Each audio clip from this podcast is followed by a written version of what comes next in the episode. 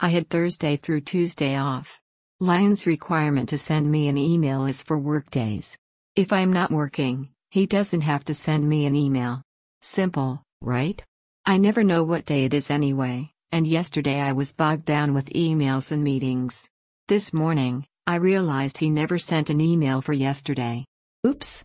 He's been reminding me about punishment day, but that's been a rule for a long time, and he cheats. He has his calendar to remind him. Maybe he needs to add an email reminder. There's no way I had the energy to punish him last night, even if I did remember his broken rule. The cleaning, walking, and cooking when family was here wiped me out.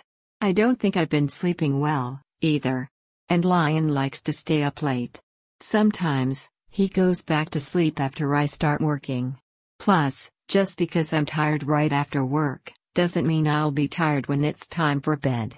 My mother used to snooze in her chair watching TV and then said she had to wake up to go to bed. Maybe I need to brush my teeth after dinner, so I'll be ready for bed when I'm tired. I'm not tired right now. If that holds, I can warm Lion's tender buns when he gets out of the shower. Nice, soft, warm buns. Of course, I make them warmer.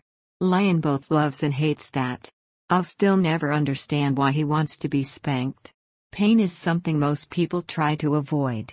Why look for pain? I'm not saying he breaks the rules on purpose. But he is the one who wants to be punished. Lions are silly.